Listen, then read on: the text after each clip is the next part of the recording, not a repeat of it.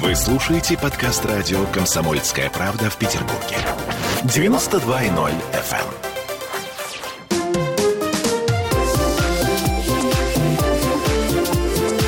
Открытая студия.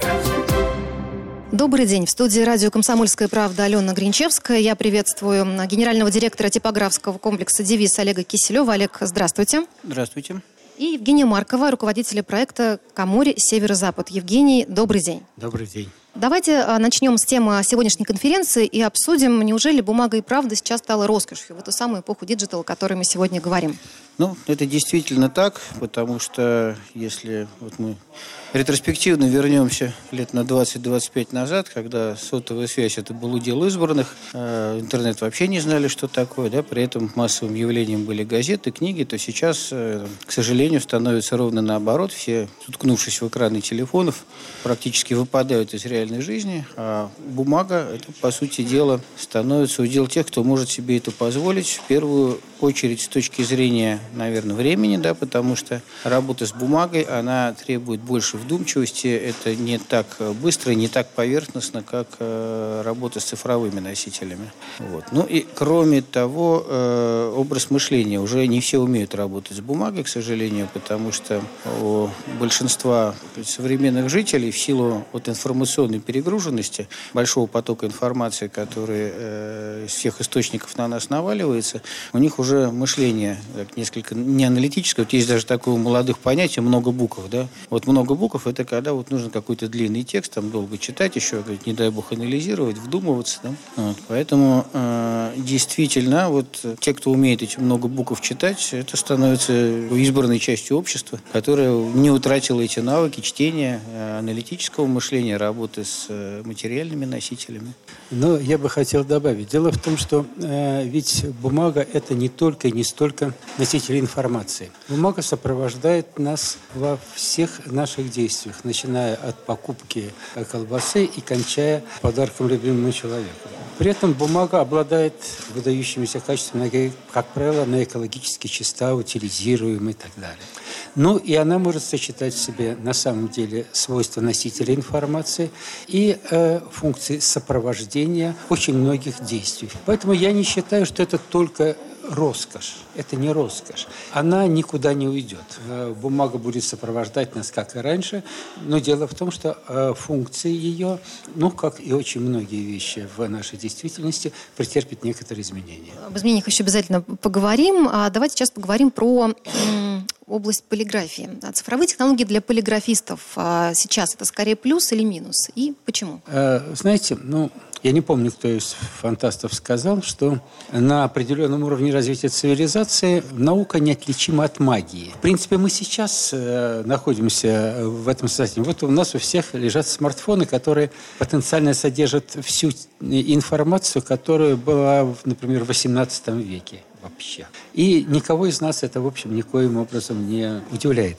Так вот, эти машины, они очень просты внешне, содержат в себе все достижения современной техники и дают возможность приблизить, индивидуализировать и даже в какой-то степени приблизить вот то, что печатается, к экрану, к виду экрана смартфона, который привычен э, молодому поколению. Поэтому вот это вот, ну, скажем, сочетание производительности, высочайшего качества и индивидуализации уже пришло и пришло в конкретную типографию. Вот в лице той машины, на которой, в частности, вот этот журнал, который у нас сегодня распространяется, сделан. То есть получается, что э, полиграфисты, они не конкурируют с электронными носителями, фактически интегрируют ее в свое производство. По сути дела, да. Более того, благодаря современным технологиям бумажные носители могут с электронными работать вместе. Мы, например, умеем печатать э, так называемой дополненной реальностью, когда вот в журнале э, напечатана картинка, вот на нее наводится э, смартфон, и картинка оживает бывает, там начинают демонстрации видео или презентации. Э, вот. Либо же в журнале напечатан какой-нибудь, или на рекламном носителе напечатан какой-нибудь QR-код,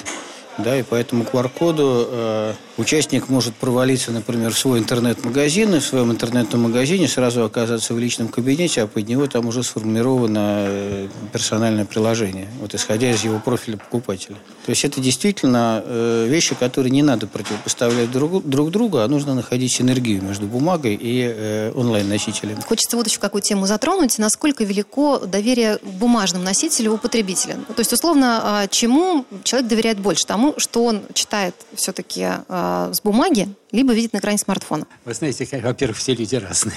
Разные поколения, так сказать, э, разные по культурному уровню, по запросам. Но вообще то, что ты можешь воспринимать не одним чувством, а несколькими, подсознательно, естественно, вызывает большее доверие. То, что можешь поддержать, потрогать, да, извините, даже понюхать, так сказать, там свернуть, положить в карман, достать то, что может быть с тобой и неизменно, оно вызывает большее доверие некоторой своей консервативности. Человек так устроен, и это правильно, что э, на большей части своей жизни он в большей степени подсознательно доверяет консервативному, хотя в юности он, естественно, больше, так сказать, тянется, не то, что доверяет, а именно тянется ко всему новому, того, что не было раньше. А, хорошо, если говорить о рекламе, что продуктивнее для бизнеса все-таки? Доносить эту рекламу через э, интернет, через сеть, либо через бумажные носители? Ну вот я такой вопрос задам. Вот вы много спама получаете на телефон, на электронную почту? Очень много. И как? Вот им пользуетесь или сразу в архив сбрасываете? Честно говоря, это вызывает раздражение. Вот как потребитель могу сказать, э, в общем-то, так. Ну, конечно, стараюсь быстрее от него избавиться. А если носитель бумажный, да еще качественно сделанный, а если он еще персонализированный с помощью цифровых технологий, да, уже у потребителя возникает понимание, что, так сказать, для того, чтобы сделать это предложение, его э, говорить, компания уже говорить, о нем подумала, позаботилась и вложилась.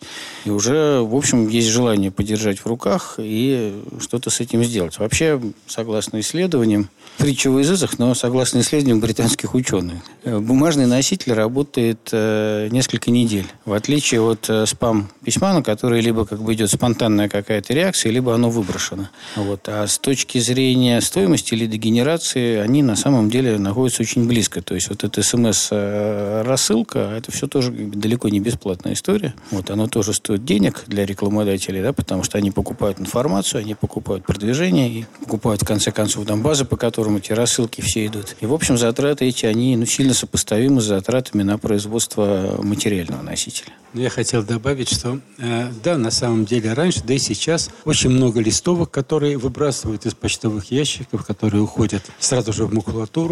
Но персонификация бумажных э, рекламных изданий, она приводит к тому, что спама, бумажного спама, становится все меньше и меньше. Если вам будет приходить специально для вас сделанная реклама, вы ее, конечно, выбросите, может быть, не через две недели, но вы, как правило, ее обязательно прочитаете.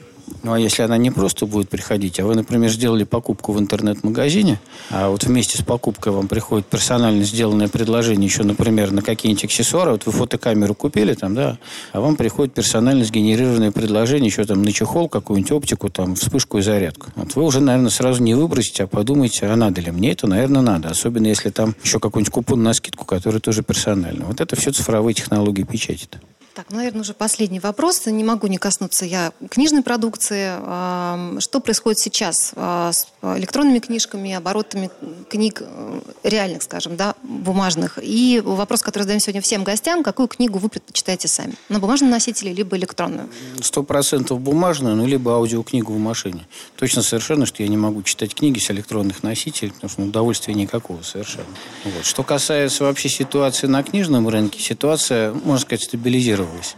То есть э, падение, э, которое шло там в начале нулевых, оно остановилось, произошел откат небольшой. И, в общем, э, спрос на бумажную литературу, он стабильно есть.